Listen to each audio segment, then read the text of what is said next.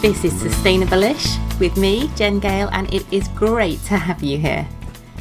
Listen in each week and I hope I can brighten up your day and leave you feeling inspired and excited about the magnificent human being that you are and the power that you have to create a better world. You won't find any expectations of eco-warrior perfection here. There's no obligatory tree hugging. You won't be judged if you drive a car, wear leather shoes, or eat the odd pack of Haribo every now and then. I'll be sharing my own gems of wisdom for sustainable-ish living, and I also relentlessly scour the internet for people doing amazing things to tackle the big environmental issues that we're facing, and I hound them until they agree to come on and inspire us all with their fabulousness and the positive change that they're making. So sit back, listen in, and get ready to change the world one baby step at a time.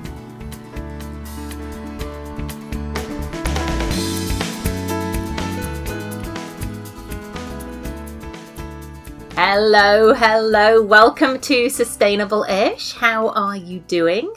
How is January treating you? It's been amazing to see so many people jumping on board with nothing new in twenty-two after last week's episode. Thank you and welcome. Do go back and have a listen if you're wondering what on earth I'm talking about, if you missed that episode and you want to find out more. There is no deadline for joining, there is no cut-off period. Everybody is welcome. Anybody is welcome at any point during the year. So do go and check that out. So today's episode actually fits in really nicely into that theme of buying nothing new in twenty-two um, and generally sort of reducing waste, and is a chat with Daniel Carolan and Samantha Carthy from Suez, who are one of the big waste management firms here in the U K and who have the waste collection contracts for some of the local authorities around the country, including, which is relevant to this episode, Greater Manchester Combined Authority.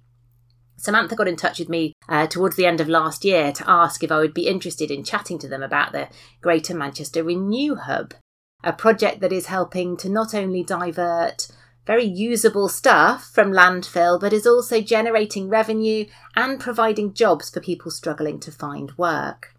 It felt like such a win-win-win that I was inevitably really keen to hear more. And I hope you'll agree after listening that it would be really amazing to see a hub and a project like this in every area around the country. Now, just a quick note to say that in an unprecedented fit of organisation, I've actually got ahead of myself with some podcast episodes, and this episode was recorded before Christmas. And I think there is a point somewhere where somebody mentions March next year. So actually, in fact, they're talking about March this year, March twenty twenty-two, when you hear that. And if you do hear any references to mince pies and Christmas jumpers, I don't think there are any, but just in case, then obviously you know why. You know what our minds were on at that time when we were recording. So sit back, relax, uh, continue with your dog walk, whatever you do while you're listening to this. Enjoy. I would love to hear your thoughts on this. Do drop me an email on jen at sustainable-ish dot co dot uk or come and tag me on social media. Um, if you agree that we need one of these all around the country or that you just think it's a brilliant project, then like I said, do get in touch and um, I will catch you next time. Have a great week. Hi, Daniel. Welcome to Sustainable-ish. Hi, good morning. Thanks for having us. Um, yeah, this is, we've just been doing a little pre-chat and I'm really excited now to dig into this and for you to tell everyone what you guys are doing. So kick off by introducing yourself if you can. Yeah, sure. Good morning, everyone. Uh, my name's Daniel Carolan and I'm the Regional Operations Manager for Suez uh, in Greater Manchester. So for people who might not have come across Suez before, tell us who Suez are and what they do. Yeah, Suez are a global waste and resource management company. Uh, we have a big presence in the U K. Um, we've got about six thousand employees in the U K uh, throughout England, Scotland and Wales. We do lots of other standard sort of waste management and recycling activities for big, big local councils, everything from multi-million pound long-term sort of old school P F I style contracts through What's to collecting... P F I? Sorry. Oh, So in the nineties, the, the private finance uh, initiatives, when local councils would go out for a twenty-five year contract to wow. build them some infrastructure and run it. So that, that all started in the nineties. Um, and we, we've been doing a lot of that work since then. So basically, this was the point when local authorities stopped doing it all themselves and started sort of yeah. contracting out to, okay. Yeah, and this was sort of under the Blair years in Labour when P F Is were building hospitals and schools wow. yeah, yeah. and that sort of stuff. But waste management infrastructure was also part of those projects. So we do everything from those, you know, multi-million pound infrastructure projects long term through to collecting the bins on the corner shop in your local mm. town and village. Um, and all the infrastructure and logistics in between those to, to manage that, that waste. We, uh, in Greater Manchester, we're responsible for managing one point one million tonnes of waste a year. And that's, uh, origin for that is what people and the residents put in their curbside bins. So depending which borough you live in, uh, if it's Oldham or Rochdale or Bolton or Bury, they all do it slightly differently, unfortunately. And why all got... is that? That is the number one bugbear that everyone has with their bins. And so that's so you guys have the contract for the whole of Greater Manchester, yeah. but still it's different yeah. systems within different boroughs. That's mental. Yeah. So without getting too political, um, the issue here is you've got nine district councils or town councils, mm. so Bolton, Bury, Oldham, who all have their own remit for their collection and recycling operations, so how many vehicles and staff they have, how many bins, what types of waste they collect and don't collect, right, and ultimately what colour bin they want to put it in. Wow. Um, so they go, they all go out and procure their own services. However, what they have done well, and it's not all bad news in Greater Manchester, is those nine councils decided that it's probably best if they club together as yeah. a nine to procure a waste management contract or a recycling contract to deal with all the tons, and they get the economies of scale then. So that's what you guys have got. You've got that contract yeah. with the nine boroughs. So they they've all joined together and come, waste management and recycling has now fallen under the Greater Manchester Combined Authority umbrella, okay. which already had things like um, culture and, and mm. education and highways, transport, that under it. So waste management and recycling joined in. Mm. And so we've got the good, the residents have got the benefit of a, a big contract and economies of scale and one operator and solution for all the material mm. coming in. However, we've still got the sort of upstream nine different ways of right. collecting the waste and yeah. delivering it to us. You know, you could play devil's advocate and say, should each council let go yeah. and have the collections come under the Greater Manchester Combined Authority and then they can all do it the same. Yeah, yeah, yeah. However, I imagine there's a million politicians out there who have the, want to have their say on that and there'll be pros and cons. So in a perfect world, you would have it all together, collection, yeah. logistics, and then the operations all together, but we're not quite there yet.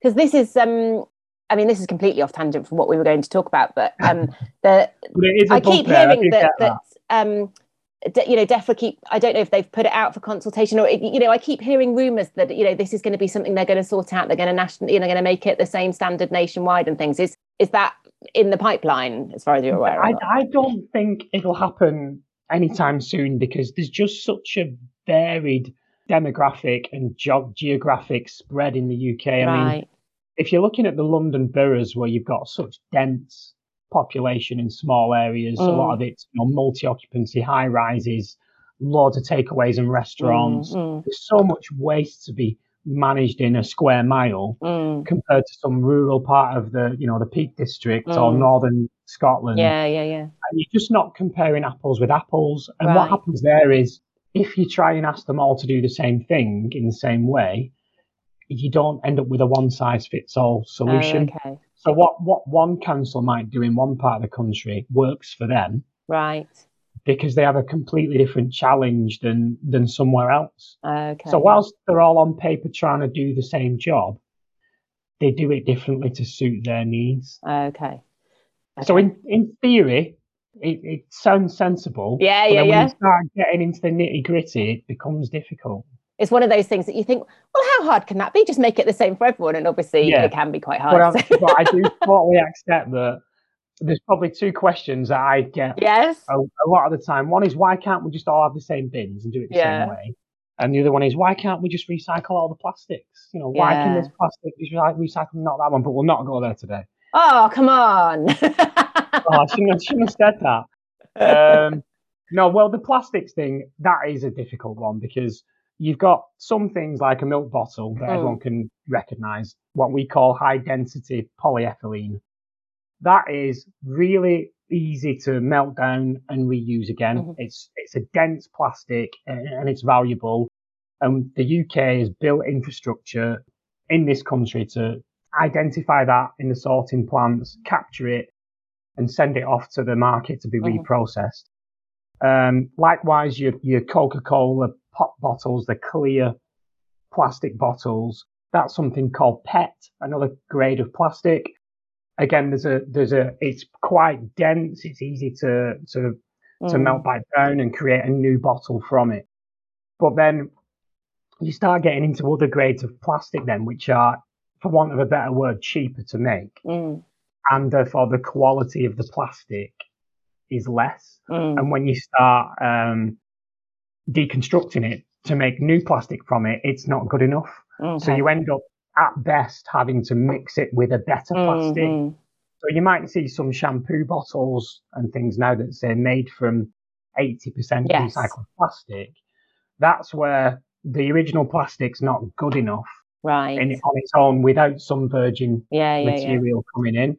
And that's either to keep it structurally secure, so it's not going to burst or crack, yeah, yeah, yeah. or to get it the right colour. Because right, okay. what what we, we have a good relationship with Unilever, who make an awful lot of plastic mm. containers. And when you get cheap plastic in, they really struggle to get a consistent coloured bottle uh, that isn't okay. just like a murky grey. Yes. So, you know, if they have a white bottle, you know, Head and Shoulders in yeah, white, yeah, yeah. a gorgeous white bottle, they can't get that white from the right. recycled stuff.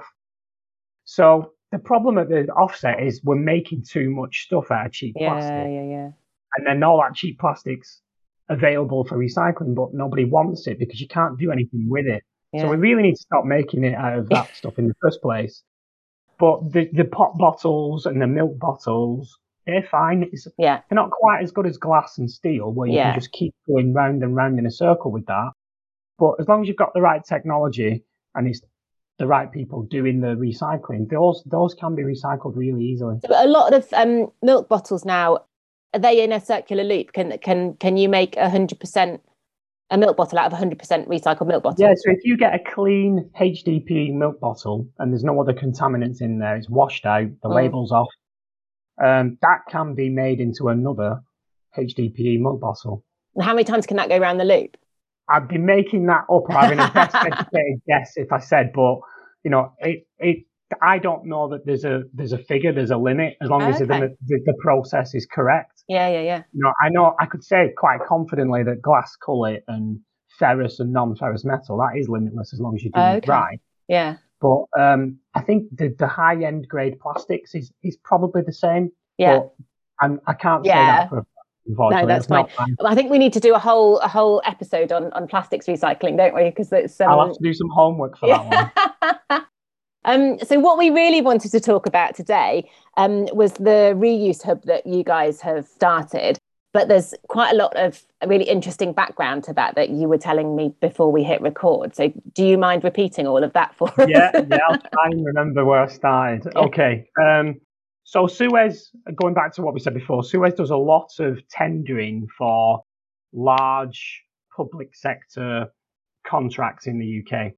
And um, these, you know, ten, twenty, thirty year contracts for um, operating, well, building and operating long term infrastructure. So uh, in twenty eighteen, the Greater Manchester Combined Authority came out to tender uh, for their next long term contract. Now, we actually tendered for this about twelve years ago and came second to another company. And that other company's contract got halfway through its twenty-five year term and it did hit problems and the client decided to part ways. Uh, hence, they came back to the market and said, oh. we'd like another go at this. So to be fair to the Greater Manchester Combined Authority, they were very bold. And I, by that, I mean, they looked at the normal evaluation criteria of cost, quality, um, technical know-how. Mm. And they thought, well, all the guys out there who do this, we trust them to do the operations. And all tick those boxes, we, yeah. We know they can all manage waste and move it from A to B and, mm. and, and run an E F W and a M E R F. So tell us, what, sorry, E F W and M E R F. Yeah, sorry, we love our acronyms in this job. So an energy from waste facility is what right. people would might call an incinerator, where we, yeah. we take non-recyclable waste, we burn it and we create energy and, and give that back to the national grid. Mm-hmm. That's an E F W. And then a M E R F is a materials recycling facility. And that's either where we take our cardboard and paper and it gets sorted into all the different grades to go off for recycling, mm-hmm. or where all the glass cans and bottles mm. get mixed together. And we, our, the M E R F basically separates them all out, the glass, the cans, the types of metal. So when we, because I'm in Wiltshire and we've got a blue bin and we can put lots of different things in there. So that would go to one of these M E R Fs and there's there's people yes. there on a, a conveyor belt picking it all up and there's machines. Yeah, I mean, it's more automated now than it ever has been. Uh, a M E R F back in the day was literally a long line of people picking things off that was mm. valuable. Um, it's a lot more sophisticated now and mechanically savvy. Okay. So we, we have a few people at the end of the process just to capture where the equipment may have missed something right. or failed. Um, but I would say it, it's much more mechanical now okay. than it is um, people. Yeah. So, yeah, I think the Greater Manchester Authority, they they realised that us and our competitors, we all do this. Mm. So they, they took the bold decision to say, well, actually, we want to pick a winner on someone who's going to think outside the box. And social value is becoming really important to Greater Manchester. They recognise some of the challenges that the mayor's identified with homelessness and and a skills shortage, um, job opportunities and funding, uh, environmental things, uh, you know, with all the all the carbon stuff we just heard at mm. COP. They've got a big ambition for planting trees and creating forests. So, and they thought about how can we weave that into mm. what we want and get people to do more of all that good stuff as, as whilst they do this contract mm. for us. So they they came out to tender and said, the social value offering is worth fifteen percent of the overall marks. And at that time, it was typical for us to see probably two to five percent at the most. Okay. Which, without being detrimental, it gets a backseat because yeah. you're focusing on who's going to technically sound the best to the evaluator on how you're going to actually do the job and who's going to have the best price and who's yeah, got the yeah, best yeah. experience and portfolio. But that flipped this on its head and we said, wait a minute, they're not interested or as interested in who's technically the best at mm. doing the day job. They want, they're forcing us to go away and think about who's going to add all this additional benefit to the contract whilst we're doing the day job. So we spent, we got a mini team together, spent six months um, coming up with all kinds of weird and wonderful ideas. I bet that was probably quite fun, wasn't it? How many different yeah. ways can we do good with this? Yeah, yeah. I mean, it was literally a massive whiteboard in a room and people just shouting out mm. whatever's in their, in their head. And, and some of them things actually made it all the way through to the yeah, end. Yeah, yeah. On. But what made life easier for us and to try and sort of contextualise it for us was we discovered the Greater Manchester Combined Authority had already been doing a lot of thinking on this. And they'd produced nine outcomes that they wanted to achieve, or, you know, under the mayor, and nine outcomes he wanted to see get delivered in Greater Manchester with, mm. you know, uh, tangible deadlines for each one um, and what success looks like. So I want to see X delivered by Y. Mm. And we were thinking, mm, how can we do a bit of that? How can mm. we contribute towards that? And that became the sort of mindset then of all these wacky ideas, does it, can you link it back to one of those nine outcomes? Mm. And if we can, you know, let's go with it. So what we ended up bidding back was, yes, all the price and all the technical stuff of how we're going to do the job. But we ended up going back with fifty-four social value commitments that, you know, become legally binding. We have to do this if we right. want. It's not a, it's not a give us the job and we'll have a chat about it later. Yeah, you know, yeah, we yeah, are yeah. legally obliged to deliver on these things now. If not, there's penalties back to right. us. Whilst we may not have known what some of them were going to turn out like, yeah, because we'd never done a lot of this before, mm. we had to be confident that we're going to give it a right good go and work it out as we go. Yeah. You know, we couldn't put something in that was like, well, actually, we're never going to be able to do that, but we'll say it anyway. Um, so I'm not going to ask you to list all fifty-four. Um, and obviously, like the, the reuse hub was one of them, I think. But can you remember what some of the others, give us some examples of some of the others? You know, there was stuff for environmental stuff. So we would do so many uh, staff activity days for, with good causes. So litter picking events, mm. beach cleaning events, um, you know, working with local groups to tidy up environments. Yeah. So we, we you know, we, we as Suez staff, we go out and either set these up ourselves or we yeah. join in with the local groups. We also provide um, the local litter picking crews that are complete social groups. You know, these aren't supported by the council uh, mm. or, or anyone. This is well-meaning individuals. Yeah, in their groups of kids or, or groups of, yeah, yeah, yeah. Yeah, yeah. Who, who do all this themselves and, you know, yeah. fair play to them. But what they do need is a bit of funding and some equipment yeah, and some yeah, bags yeah. And, and sometimes us to come and collect what they've yes. generated. So, you know, we've committed to not only do it with them, but also when we can't be there, support them mm. by giving them the tools and equipment. Yeah, yeah, yeah. So we, we do a lot of that. Uh, tree planting, so another environmental one. We've got to we've got to plant um, a few hundred trees every year, and we're going to try and move that around Greater Manchester. We did yeah. our first one in Bury last year. There was a recent one, I think it was last month, uh, in Salford. So we're going to move that around. Then there's things around education. We've got to produce Key Stage one and Key Stage two education packs. Oh, wow. That we can go into primary schools and deliver or yeah. give to the teachers and help them deliver, mm. which, you know, try and get the message across about how how landfill's bad, mm. how, you know, what a circular economy is, mm. how they can help push their parents into thinking about a circular economy yeah, and, yeah, yeah. and, you know, what packaging's worse than others to manage and deal with. So, you know, getting them to understand that recycling and reuse, the difference between them yes. and how good they are.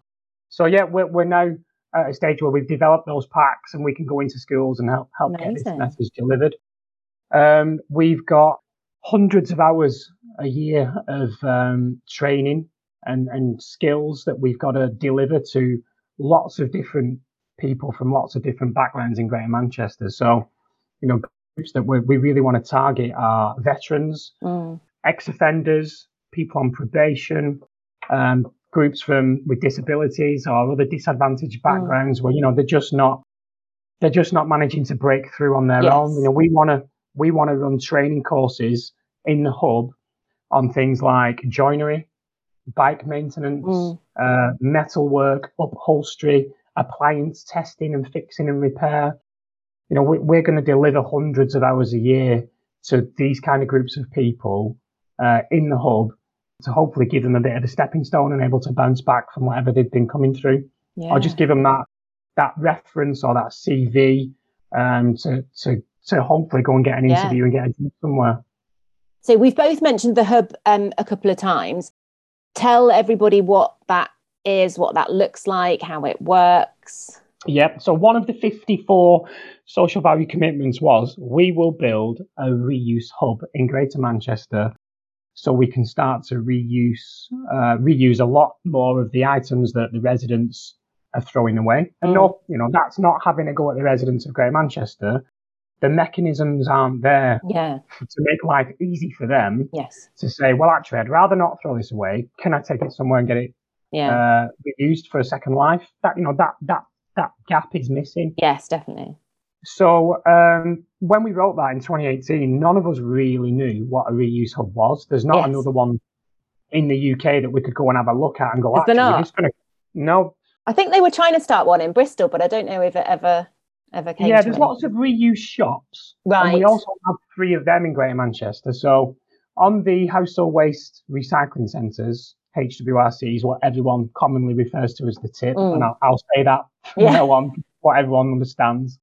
So on the tips, we have, like a lot of other areas in the U K over the last few years, reuse shops. Mm. So the items get donated, and it's normally bric-a-brac, small items that will fit in the sort of a, the size of a, a shipping container on the right. site. Yeah. And we will um, accept them, make sure they're clean and they're safe, and we will resell them.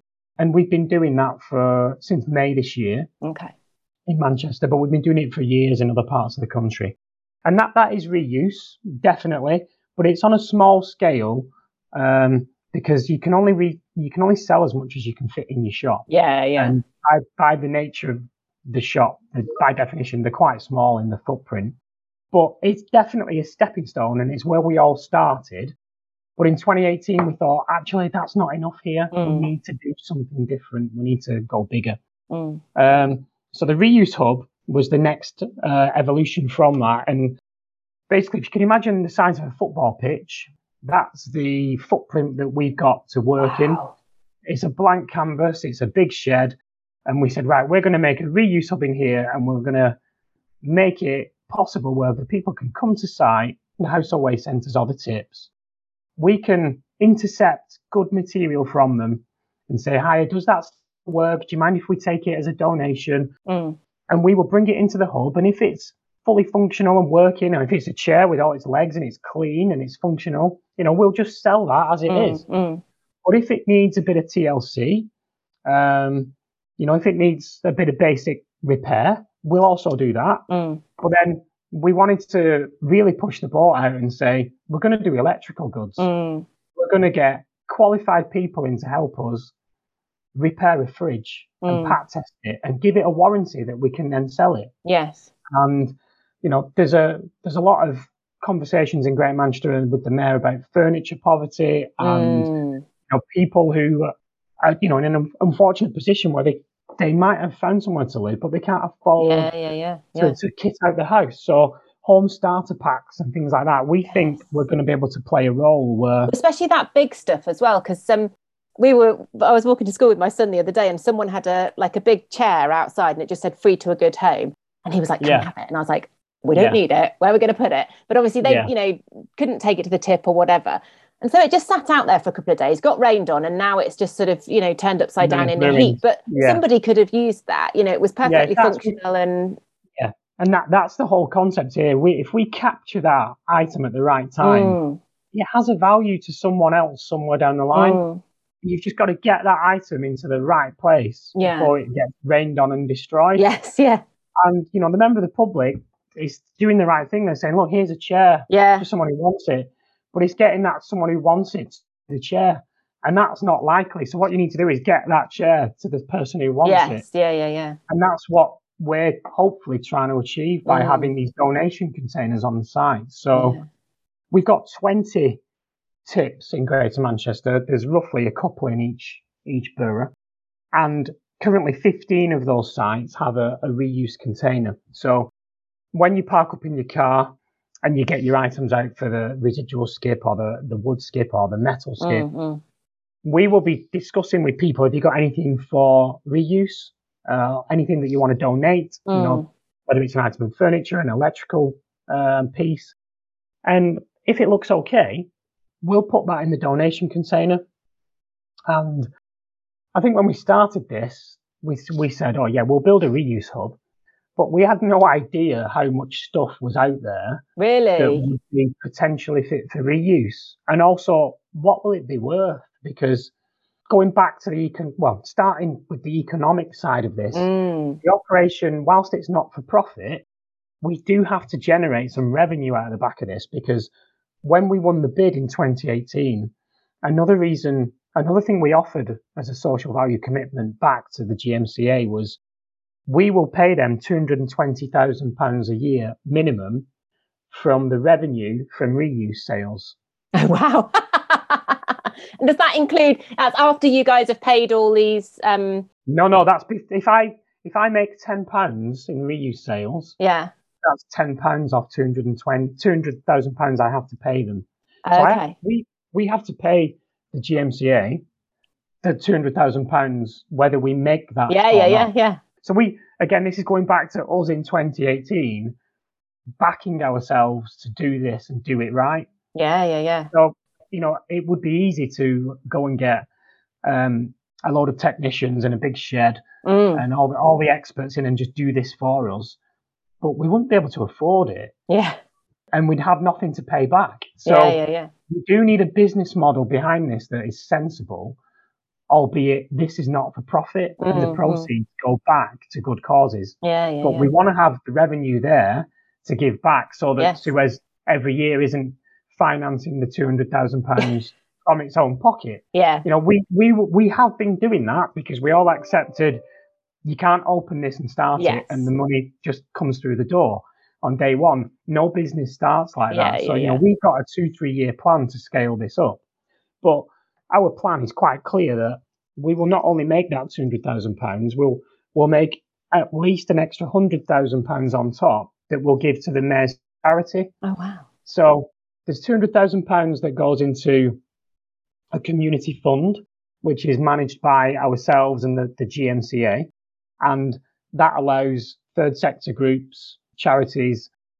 So what's a schools. Third sector group? So um, people might not be aware of that. So some organisations are, are, are set up, so they're not registered charities, but they are third sector, not-for-profit organisations. Right. So there is a distinction where, you know, people in that group may get a salary. You know, they may cover, you know, they cover their own operating yeah, sure. costs. But, um, you know, there's no shareholders, there's no profit, there's no... So it's kind of social enterprise. People might have heard of social enterprises. Yes. It's that kind of yeah. thing. Okay, cool. And and in, in our world, we, we wrap up the charities and the social enterprise groups as the third sector. Uh, okay, cool. Yeah. You've got, obviously, you've got the local local sector, councils up and down the country, the, the public sector. You've got the private sector, which mm. is the likes of us, and then The, the social enterprises is what okay, we commonly term as the yeah, third yeah. sector. Um, yeah, we've got to we've got to give that two hundred thousand pounds away so that all these third sector organisations every April can apply for funding for environmental, um, waste management, oh. uh, recycling, or social value uh, projects that oh. they've got. And we were really pleased that um, April this year, we we had the two hundred thousand pounds, we paid that to the G M C A, and we had an abundance of charities and third sector groups apply for this funding. You know, we didn't give them an awful lot of notice. This was all done pretty quickly earlier this year, and we yeah. were worried, thinking, we've given the two hundred thousand pounds away, put it in this pot, but is anyone actually going to apply for it, and what yeah, will we do yeah, with yeah. it? But um, yeah, it was fantastic to see so many applications from so many passionate, yeah. enthusiastic individuals and small groups saying, we want two hundred quid or yeah. we want five grand for this project, and this is what it's going to do. Whether it's, you know, street cleaning and, and litter picking groups, or food waste projects, um, upcycling projects, mm. uh, upholsterers who want tools and equipment to fix mm. stuff. Uh, it was a real sort of broad, diverse set of yeah. applications. And, you know, we've given that fund as, as made the first payments uh, to all those groups. And yeah. we're now in the stage where we're going back to these individuals and organizations saying, right, where are you up to? Let's yeah. have a look and see, can we help you? And is it working? Yeah. Do you need, do you need any more support? Um, so we're starting to get their feedback now and their sort of updates on what they've used the money for and what impact that's having. Amazing. So that's great. That two hundred thousand pounds, I mean, that kind of speaks to the, you said you didn't know what sort of volumes you'd be getting and things, but I mean, do you, do you have any figures? Like, what is the average resale value of the stuff that you're selling on? Presumably you're selling it, you know, either at, at a, you know, a discount, or some of it, as yes. you said, you're giving away to yeah. sort of these furniture poverty. Yeah. Um, I mean, we are, we are in effect sort of operating on a charity shop model. Mm, However, mm.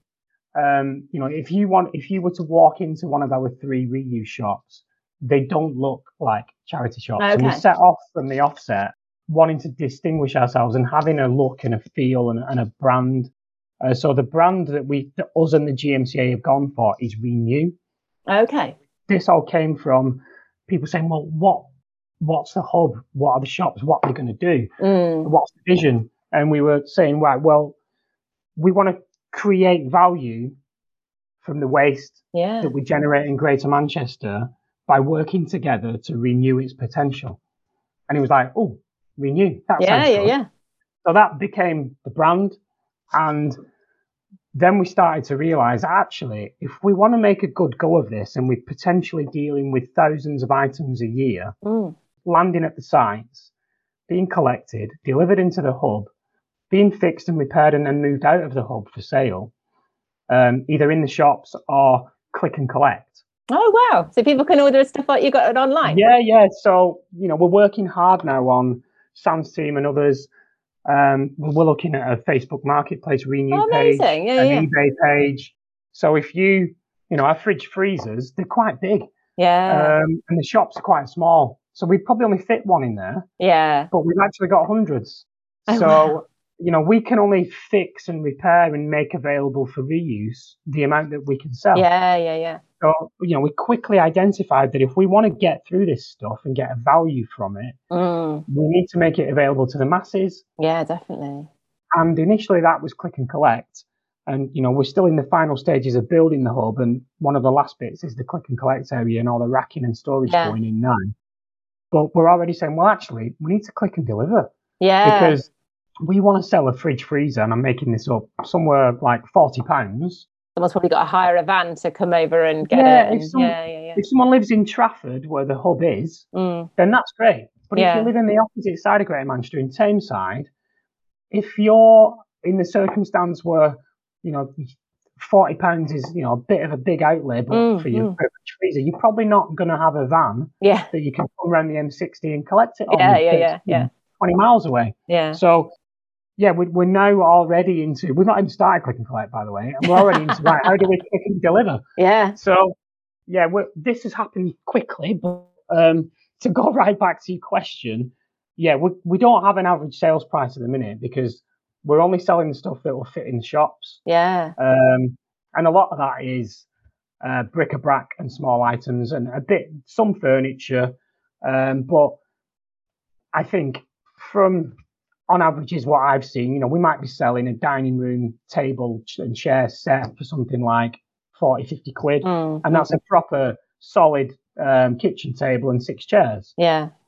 Um, so we, we, we realise our role in, in, in this problem, and it's not to sell things um, to make a, a profit. So yeah, therefore yeah, there's yeah. no advantage in us trying to hold on for a high price. Yes. Yeah, yeah, yeah.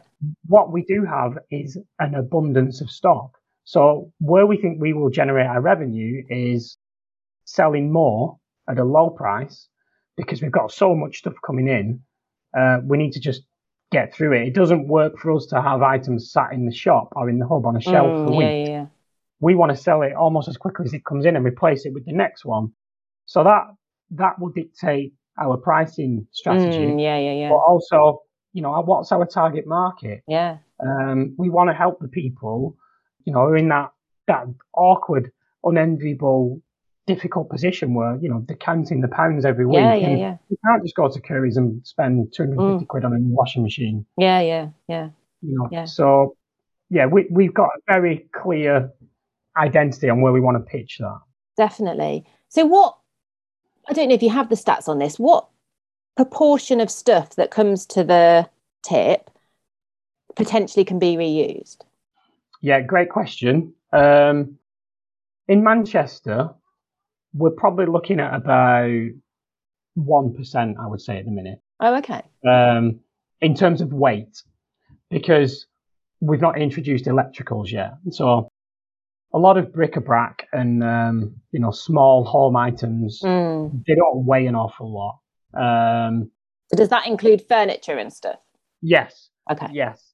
Because if you think about it, this is stuff that people have brought to the tips in their car. Yeah, yeah, yeah. It can only be a certain size, yeah. Yeah. Now, the odd van comes in. We accept vans from householders with vans, but the vast majority of stuff comes to us in a car. Mm-hmm. So by definition, it's not that big and therefore not that heavy. Mm. And everything in our world is on tons. Right. We talk tons, and hence one point one million tons of, of waste in the contract every year. How much of that gets delivered to us in cars on the sites? That's a small, a much, yeah, you know, yeah, yeah. that might be twenty-five percent of that. And then of that twenty-five percent, how much of it is fit for reuse? Yeah. So um, before the reuse hub, almost none of it, because it, you know, We're, we're putting stuff into a little shop. Yeah. All yeah. of a sudden, we've got this football size, football pitch size yeah, operation yeah, yeah. where we can take a punt on a lot of things now. Yes. If, if a washing machine looks complete, that is, the door's on, all the buttons are there, yeah, the yeah, lead yeah. and the plugs on the back, as long as the owner or the person bringing it in says, "Look, it's blown up, it's been on fire or something," yeah, we yeah, will yeah, say, yeah. "Right, well, we'll take that," and then in the hub we will try and get it working. And what we're told by these experts is It might say Hoover or L G on the front, but when you start dismantling them in the back, they all use a lot of the same common oh, parts. Okay. So the drums and the, sorry, the yeah. bearings and, and the motors, all the main manufacturers buy the same component bits. Yeah. They just make the fronts look yeah. different. Yeah. And even even if we don't get it working, we'll strip it down and keep part of the component parts. Right. Yes, yes, yes. And we'll end up with, you know, a racking of shelving yeah. with bits and bobs in. Yeah. So the next time one of those comes in, yes. you know, we might have a bit from an old one. Yeah, yeah, yeah. So as we go, we'll get more efficient. The more things yeah. we strip down and keep parts for, the more equipped we'll be to get more of them fixed. And you're going to start doing, so at the moment you're not doing electricals. We start next week with a company called Recycling Lives, who are based in Preston. Oh, amazing. And they're a, they're a fantastic operation who, by day, they're a scrap metal business. Um, but about ten years ago, they started a charity function as mm. part of their day-to-day business. And they have um, operations in all of the, the big prisons in the north of England. And their their ambition is to give people the best possible opportunity once they leave prison to mm. go and reintegrate back into society. So they've set up schemes um, where you work for them in the prison for six months mm-hmm. on, a, on a job. Now, the prisons love this because one of the problems they have is, you know, idle hands get up to mischief and all that sort of stuff. And And there's a lot of people in there who made a mistake, um, you know, and, and, you know, they're desperate to, to mm. bounce back and prove themselves again. And a great opportunity for those people is go and work in this program for six months. Um, so, for example, at Stile Prison near Manchester Airport, Recycling Lives have a, a building there where they take all of our computers, laptops and flat screen tellies mm. that the public give to us in Manchester. And they deconstruct them, and all the component parts of laptops, for example, they're quite valuable. Yeah, there's lots of valuable metals in there, aren't there? Yeah. yeah, they have a small team of people who are doing that work in the prison every five days a week. Yeah. And they get paid a wage, but they're only allowed to keep a very small fraction of it whilst they're there for okay. basic food items. Mm. And they're paying it into a pot that will be available to them when they leave. Oh, brilliant. That, yeah. you know, hopefully they can, you know, buy a car or yeah. first month's rent or, you yes, know, that yeah. something that can help them make that yeah, integration yeah, yeah. back into society. One thing that they re- these people tend to struggle with is getting an address. Yes. So getting somewhere to live. And if you can't get an address, you can't get a bank yeah, account. Yeah, yeah, no yeah. bank account, you can't get a job. Yeah. So they, they have built ten dwellings on their premises in Preston, where those that don't have a home to go back into, um, they can come and live on their site. So this is this is this um, scrap metal. Is it, I mean, amazing that like a, yeah. a a scrappy is then doing all this stuff. I mean, that's yeah. phenomenal. I mean, the M D's got an O B E. He's met the Queen. You know, wow. They've, they've, you know, they've been doing some good stuff for over a decade now. Yeah. And they're they're a great example of the kind of people who we want to bring in. Mm. So so yeah, we're going to start next week. And Recycling Lives will have two qualified uh, appliance m- maintenance technicians in there, because with my slightly sensible, boring business hat on, we have to make sure health and safety yes, and all that yeah, is, yeah. is in place. So I need some people who know what they're doing in there, yeah. for want of a better word. But they will bring with them four people who are on probation for, on an eight-week scheme. Mm. And they've got grant funding for twenty-four people a year who come out of prison who are on mm. probation to come and work with us in the pod, yeah. in the in the hub. Um, and whilst they're there, they'll, you know, they'll get into the routine of coming to work five days a week. Mm, mm. They'll learn basic appliance skills and testing. If they get there and say, "Well, actually, I like bikes," yeah, they can move down to the bike workshop and work on bikes. Or mm. actually, I like upholstery. Mm. Well, you can come and learn upholstery in that section. So. No, it's a great model of um, what Recycling Lives are trying to achieve. And whilst they're there, they're helping us get through more of this stuff. Yeah. So get available for sale, which then generates the cash to give back to the good causes. So it's win, win, win, win. Definitely. For us. And and these skills actually are, you know, skills that, that maybe might have, you know, repair might have been quite commonplace skills a couple yeah, of generations ago, but we don't have them anymore. And actually, you know, we're going to need them more and more, aren't we, as we try and transition yeah. to a much more circular economy. And I was talking yeah. to somebody last night for a podcast episode, and he's written a book called um, The Day the World Stops Shopping. And it's about, you know, like trying to slow down consumerism and the yeah. idea of, um, and, and so this idea that actually, you know, that there won't be fewer jobs in a circular economy, but there'll be different jobs. So there'll be this kind of jobs, and these kind of skills yeah. are going to be really sought after, I, you know, I would hope and I would imagine, as yeah. we try and change things. Yeah, I mean, there's lots of different reasons why reuse hasn't really taken off in this country. Because that's the thing, for so long we've been told, recycle, you know, do your recycling, excellent. Yeah. And actually reuse, if we think about, you know, the waste hierarchy, yeah. it it's, comes before that, doesn't it? And it's... Oh, yeah, and, and miles before it. I mean, mm. I wish I had the numbers off the top of my head now. I, I, I don't want to I don't want to get them wrong, but if you look at the tons of carbon offset saving, or the um, financial benefit, or the energy savings of a ton of material recycled versus a ton of material reused. Right, yeah, yeah, yeah. The impact is massive. Yeah. So yeah, recycling is better than landfill, and it is better than incineration, but it's nowhere near as good as mm, reuse. Mm. You know, because if someone buys that washing machine and we've fixed it and repaired it for another few years of life, mm. someone's not buying a brand new one. Yeah, there's all those resources. And, you know, without going into all the carbon stuff of, you know, the raw materials, the, the factory, the logistics, yeah, the shop, yeah, yeah. delivery. You know, you've, you've taken all that away. Mm. That's the problem that we've had in this country, where mass consumption, but the manufacturers and the retailers mm. have been rubbing their hands, and they they love it. Yeah. Which is why I, w- I, you know, I almost crashed my car a few months ago when I was listening to the radio, and an IKEA advert came on, and it said, you know, you can do lots of things to help the planet. Um, one thing you can do is get solar panels on your roof. Mm. The other one is fix a chair. Uh, one's a lot easier than the other. Yeah. Both, both help the planet. Yeah. And the, and it stopped, and I thought, that's IKEA. And they've just Their told business me, is selling fix chairs. My chair.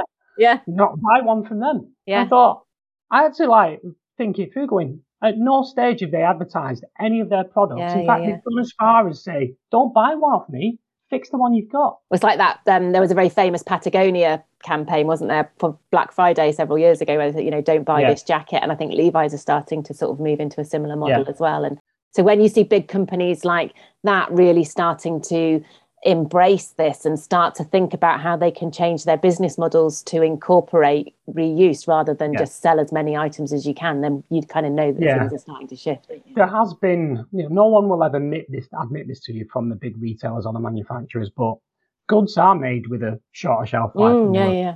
Component parts are more susceptible to a shorter lifespan than they were a few years mm, ago. Mm. All with the incentive of just buy a new one. Yeah, yeah, yeah, yeah. And, you know, that that's the trap that we've, the yeah. wheel that we've been stuck in. But what's refreshing is, you know, we've not finished the reuse hub yet, and we've already got Amazon, eBay and IKEA wanting to talk to us about how we can sort of industrialise reuse for them. Wow.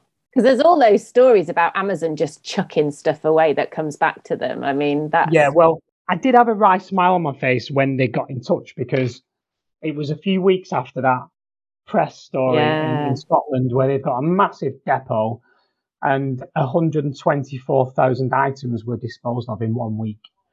And they followed, the, the reporters followed the trucks, and they went mm. to a landfill somewhere. But they were like brand new power tools, mm, you know. Mm. They weren't like stuff that was damaged or yeah, yeah, yeah. stuff that was sent back from a consumer. You know, it weren't open box returns. These things yeah. had never been sold. Jeez. But you start to wonder, if they can get just this landfill one hundred twenty-four thousand items in a week, that must be a fraction of what they're oh actually God, what's doing. Happening? Yeah, yeah, yeah. You know, shelf space is so important for them to, to make their money that they're willing to just jettison all that for yeah. nothing, just to keep the business model going. Nice. And you think, that is absolutely mind-boggling. But maybe it has taken that, and the P M, you know, calling them out and shaming them, for them to to actually turn words into action. But yeah, they want to talk to us about a model where eBay, especially, they're probably the furthest down the line, where they buy an Amazon-style delivery fleet. So if you buy a kettle off eBay, a new kettle, um, they will come and collect your old kettle. Oh, okay, yeah. And they will bring so. the van will leave at the start of the day full of all the items that have been bought and they want to mm, deliver. Mm. And as they're delivering the new goods, they will collect the old goods in return. Mm. And they want to take that van back at the end of the day to a reuse hub. Mm. Now, yes, it might be under a different sort of model than we've designed for the Greater Manchester mm, Combined mm. Authority, but the principle is exactly the same. They want somebody in that hub to grade the material mm, and say, well, that's rubbish, we can't do anything with that.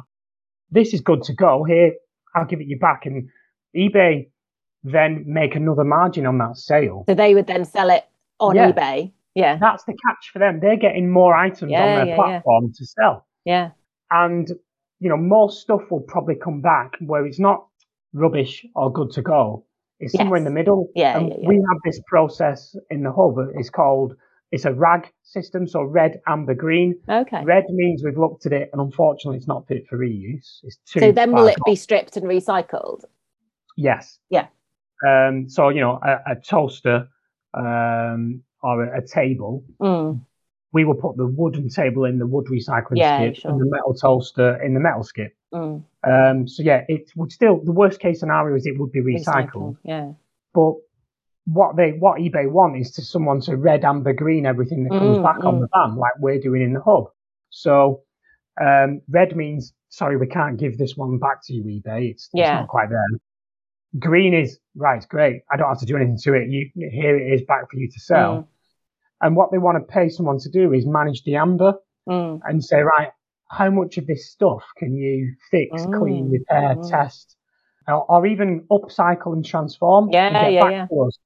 You know, one one bit we've not even touched on yet in the hub is there is a massive market out there now emerging for upcycling and, yeah. and restoration. Yeah. When on the odd day I do get home reasonably early from work and I put daytime telly on. I was going to say, what's that T V programme? My mother-in-law watches it. What's it called? Well, there's, there's The Repair Shop, there's Money for Nothing. Buy it. That's it, Money for Nothing. Isn't that where they literally do what you guys do? They stand by the tip and yeah. say, give us your chair and I'll make it into something. Yeah, well, it's funny you mentioned them. We've had three of the experts who work for Money for Nothing come into the hub and they've already taken items from us, oh, wow. restored them and brought them back. So we've got a gallery in the hub, in oh, the event gosh. space, and, you know, we we commissioned them to come in, take some stuff, mm. do what they do, and then bring it back. And then we've got an area in the hub where when people come to visit, next to the training area, you we can, can showcase show what people are. Yeah. So when everyone says, what what's this place do? What's it for? Yeah. You can show them all the stuff coming in and go, you know, that's how we get it, but we want to make things like that. Yeah. And the numbers are frightening. There's a sideboard um, that uh, a guy called Simeon, who's on Money for Nothing every other week. Um, oh, sorry, Joel. Um, and uh, it, it's gone from a dark, solid sort of oaky, dark mm. wood colour that's not fashionable. And he's literally painted it like a luminous pink with a big icon iconography over the front. Mm. And he said, if I sold that on my website now, it'd be about a thousand pounds. Wow. And there's another guy, Simeon, who took a Parker Knoll chair. Yeah. He's probably about fifty years old. All the fabric was tired and tattered. Yeah, yeah, yeah. But these things are going for stupid They're money really online. Popular, yeah, yeah. Yeah, and because Simeon spent six years building his business mm. and he only works on chairs, yeah, he's taken a Parker Knoll chair for us, which obviously came in as, for free as a donation. Mm, mm. Um, and he said I could sell that for between one and a half and two thousand pounds. What he's done to it. Wow. Now we're not, we're obviously not going to be able to do that because we're yeah. not Simeon. Yeah. But the principles there is the same. Yeah, yeah, yeah. You know, they might not all be Parker Knoll chairs, but yeah. there's such so much good stuff coming in that we can add value yeah, to. Yeah, yeah, yeah. And you know, we're going to have a, a a brilliant sort of sprinkling mixture of these experts coming in for the odd day a month and helping us do it. Mm. Also delivering training courses in there and master classes that people I think are going to come and pay for. I was going to say, like, I think people would come and, and pay for a workshop with whoever or learn how to upcycle a chair or a sideboard or... Going back to what is a reuse hub, in twenty eighteen, none of us had any idea mm. that this is what it could be capable of, of mm. um, doing. We've actually, because we've had so much space, we've, we've built a, a reuse hub in terms of goods in, goods out. Mm. from the shops. We built all the repair shops and workshops uh, that we call the pods. Mm. We've built click and collect and, and click and delivery, but we still had some space left over. So we've built sort of what we're calling a multifunctional event space.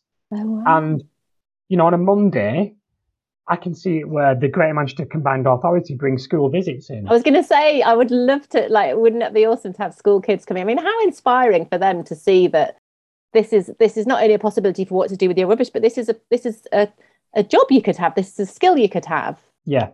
So, you know, on a Monday, we could have uh, school children in, show them what we do. Mm. And then on a Tuesday, pack, you know, pack all that away. And then on Tuesday, in the exact same space, we're delivering workshops on bike maintenance, yeah, yeah, on yeah. joinery. Yeah. And then on a Wednesday, we've actually got an event, you know, a conference, or, you know, we've built it to a standard that we can host events. Yeah. It will be a venue that people can book and hire. Yes. Yeah, yeah, yeah. And we've already done a pilot one of them a few weeks ago, and it was it was brilliant. It, you know, it went really well. Um, but I'm convinced that we will get the likes of Jay Blades and these who are mm. on. Uh, We're on repair shop, repair shop yeah. coming into the hub, and we all sell tickets. That obviously all the revenue goes back to the good causes. It's not, you know, just more more money giving back. Yeah. And then people thought I was mad when I said that earlier this year, and I said, well, rewind the clock ten years ago. Would you have thought people would pay tickets to sit in front of a chef, a T V chef, yeah. fifty yards in front of you, cooking in a pan you can't yeah, see? Yeah, yeah, yeah, yeah. And you'd be like, nah. But, yeah. you know, like the James Martin and Conan, people pay yeah, fortunes yeah. to go and see him live. Yeah. And I honestly think that upcycling and restoration, it's got so much momentum behind mm. it at the minute for all the right reasons. And there's so many people out there with these skills who want to put them to good use, or yes. lots of people who don't have them and they want to go and learn them. Mm. That, you know, people will come and pay money yeah. to, to, to have the experts give them a masterclass. This I'm, I'm so excited by this. I just think it, like you said, it's it's a win on so many different levels. I want Suez to have one like in every authority that they. Like, is that the, the plan for Suez? I mean, how many different authorities do you work with? Like, could this be a yeah. thing that you can roll out? We have a few large scale public sector contracts in the U K. The Greater Manchester one is the biggest in the mm. U K. In fact, it's, in terms of tons, it's the biggest in Europe because you've got all wow. those nine big councils grouped yeah, together. Yeah. But we've got we've got other big council contracts down south and in the, in the northeast, and um, we've we've had an event with our big corp uh, big council customers last month, um, where sort of the heads of department who were responsible, you know, the decision makers came to the hub, and we wanted to show them what was possible mm. because everyone's been talking about reuse for years. Yeah, yeah, yeah. But we've actually had the opportunity with this contract to, to deliver something that no mm. one's done before. And whilst it's not finished yet, um, you know, it's not going to be fully functional until April next year. Okay. There's enough there to show people yes. what it's going to be. And, um, you know, the feedback from that day was fantastic. And we've already had, you know, I reckon half my job now and my team's job has become the tour manager. You know, it's becoming really hard to finish the project because we're constantly showing taking people around. around. Yeah. So, um, you know, and that's a lovely problem to have. Yeah. By the way, I'd rather have that than um, we've we've spent quite a bit of cash on a project that, that no nobody wants to. Yeah, yeah, so yeah. It's yeah. a lovely problem, but yeah, we we are every week taking interesting Amazing. parties around with the incentive and, you know, the, the long term goal of being this is a blueprint. Yes, and we want to roll it out somewhere else. I mean, yeah, wouldn't that be phenomenal if there was one of these? You know, at least in every I don't know how the. you know, county councils or whatever are all split, but, you know, one in every region so that um, it's just, I mean, I don't, yeah, the, the percentage of stuff that it can, it can divert, but all these extra additional kind of win-wins as well. I mean, you're talking about um, tree planting and things, and, and that's what we traditionally think of as offsetting, but actually this is kind of offsetting in the, the emissions that you're saving with the reuse and all that kind of thing as well is. Um, yeah, I mean, COP twenty-six was obviously a few weeks ago, but as a company, we were a little bit disappointed on how low down the agenda or the airtime things like uh, reuse mm. and, and resource management were getting. Yeah. Um, you know, there was lots of, the only thing that really penetrated was better things with food waste, because obviously yes. food waste creates so much carbon. Mm-hmm. it, it was tangible to them. They could see it. Mm. But yeah, all it was all dominated by, you know, air transport, um, fuel on, on, on planes and energy production. You know, what mm. is it better to go hydrogen or electric cars? How bad is uh, fossil fuels? Mm. But what people didn't sort of join the dots on was, if we buy less stuff, yeah. we use less energy. Yeah. So it doesn't matter how efficient or clean energy production yeah, yeah, is, yeah. just use less of it. Yeah, yeah, yeah. And yeah, the, the biggest way to use less energy is buy less stuff. Buy less stuff, I know. Buy less new stuff. Yeah, yeah, yeah, yeah. This is exactly what I was talking to J B McKinnon about last night, and just, but it's it's it feels a little bit like the elephant in the room. You know, it's the, the conversation yeah. that really nobody wants to be told to buy less it's stuff. Not as sexy, it's, it's not as glamorous. Not very aspirational, you know, it just, is it? It just doesn't capture the imagination, unfortunately, is look at all this big bad fossil fuel and these chimneys here mm. with all the smoke coming out. You know, it's it's not iconic. Yes. Like, you, you know, you can show an old-fashioned coal power station somewhere in the world and go, right, we can get rid of X amount of these yes, if we do, yes. if we go to hydrogen on or another yeah. another energy source. It's hard to contextualise and, and sort of frame reuse. And also it's, um, we were talking, you know, this idea of sort of, we're very into conspicuous consumption, aren't we? And that's, you know, social media and being seen to be sort of wearing something new or whatever. You know, how do you make a point of wearing, oh, I'm still wearing the same pair of jeans I was last year? Do you know, it's yeah. not. Yeah, yeah. Yeah. It's, and it's I, I think what it boils down to is, you know, it's dead easy for one big multi international firm to say, we're going to stop doing this and start doing that, and here's a load of numbers on the benefit mm. of that, massive massive impressive numbers, and you'll go, whoa. But that's one organization or one industry doing one thing. That's that easy to frame and tell a story around, mm. when really the business we're in is lots of people having a little go. mm. You know, we're all we're all having a little go. You know, I get asked all the time, I'm at home, what's the one biggest thing I can do at home to make a difference? And there's loads of different things. But, yeah. you know, that one person's making a, a minuscule impact. Yes. But it's only when we all group together and all have a little go and make yeah. you know, some better than others, add all them together, and it's bigger than that big industry making that yes. one big change. Well, yeah, how do definitely. you how do you get the sexy data around that? yeah, yeah, yeah, yeah. And that's that's the problem, you know. That's the the problem, I guess, um, sort of I struggle with every day. And this sort of message of the podcast, you know, is just everybody, like you say, have a little go, do your little bit. Um, and it, it honestly does all add up. But I mean, it's so, this is so much of what we hear around environmental news is is depressing, and these problems feel too big and too complex. But actually hearing this has really cheered me up. So thank you. I just think, oh, no. you know, waste isn't isn't sexy, isn't glamorous. Um, you know, I think we might be a bit cynical about whoever collects our waste and does it really get recycled and all these kinds of things. But to hear that there are big organisations that like you guys taking on on big contracts, and I mean, kudos to to Greater Manchester for for including that as part of their their contracting. This is how these things ripple and start to change, isn't it? If somebody in the G M C A hadn't said, yeah, had that idea, fifteen percent of the marks on this, the hub wouldn't be there, and we yeah. wouldn't be having this conversation. So yeah, that that was most definitely the starting point. And then that forced us to think outside the box. Yeah. And we couldn't just churn out what we've done before. Yeah, yeah, yeah, yeah. No, it's absolutely phenomenal. If I'm ever up um, your way, I would love to be one of the people t- dragging you away from doing your proper job. Sure.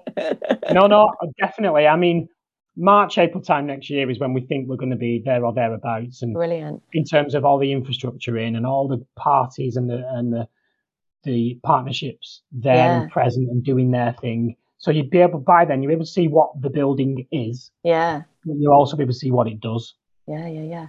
Um, so like obviously, if people are local to Manchester, can they come and have a look, or will they will they? Yeah, they, I mean, uh, people basically.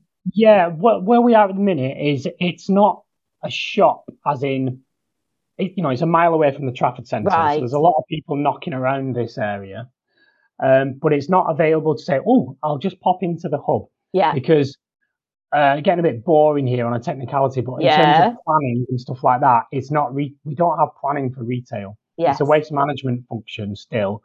And, you know, we've got planning for warehousing and, and, and waste stock. Mm, mm, mm. Um, what we don't have is a massive car park and logistics and yes. transport and lighting and signage to make it safe for the public yeah. to just come at their leisure, which is why click and collect gets us around that, or click and yeah. delivery. You buy a washing machine over the weekend and say, I'm coming in Monday, ten till twelve, we can yes. we can manage that flow of traffic yeah. into the site. So, yeah, I'd love to have it, you know, the next evolution again. Well, we're not even opened yet. We're on to like iteration three here. Um, is we'll have a repair cafe. Yeah. You know, you can come with your bike or something like a washing machine, drop it yeah. off with us, and we'll fix it for you. So at the minute, we're constrained to what the people bring to us on yeah. the house away centres. What we'd love is anyone can come in at any time from anywhere and drop something off, and we'll have mm. a go at it. But yeah, yeah. anyway, we're, I'm getting I'm getting well down the line. Are there three um, tips with the little shops? Shops. Which yeah. ones are they, those, so people know? Yeah. So local? We've got um, we tried to spread them out across the borough. We've across Greater Manchester. We've got Um, Woodhouse Lane, which is in Altrincham, which if you're thinking about the M sixty as a clock, that's like seven o'clock on the map. Okay.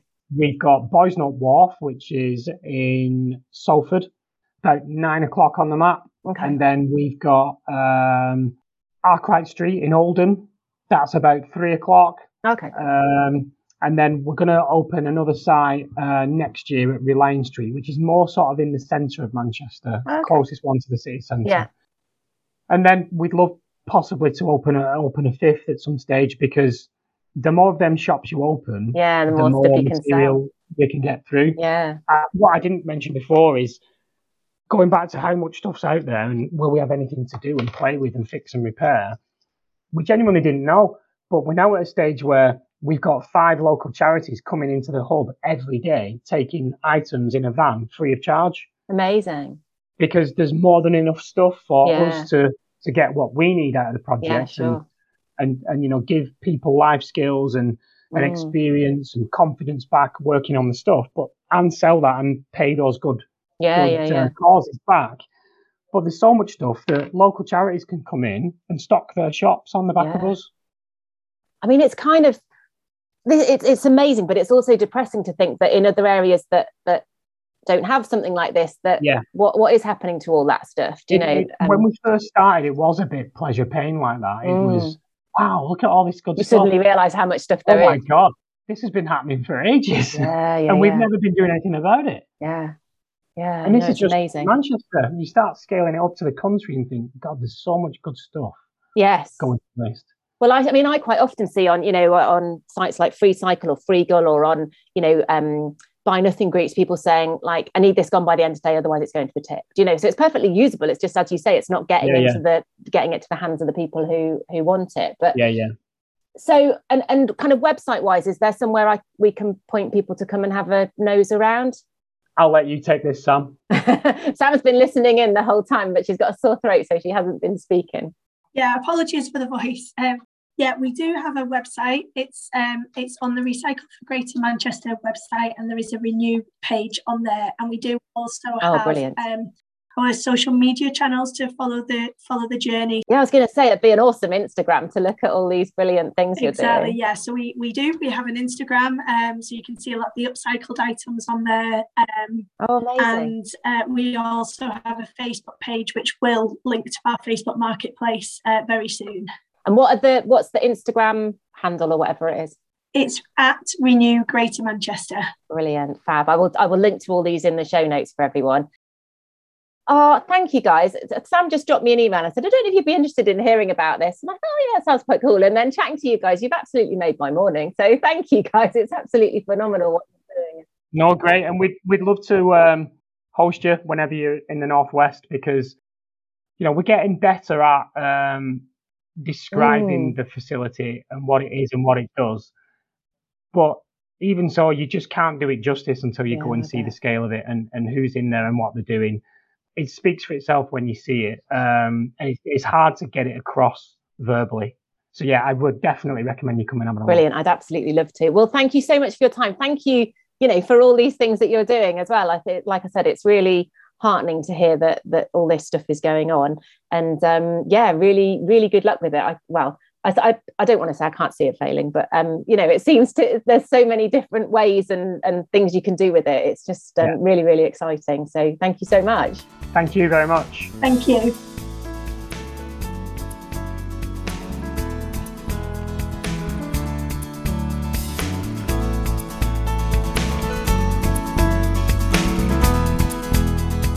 You've been listening to Sustainable-ish, you wonderful sack of loveliness, with me, Jen Gale. Hopefully we've fired some neurons and we've got the old grey matter thinking about what changes you can make in your life this week to live that little bit more sustainably. Do let me know what that is. I love to hear about the changes that people are making, big or small. Every single one counts.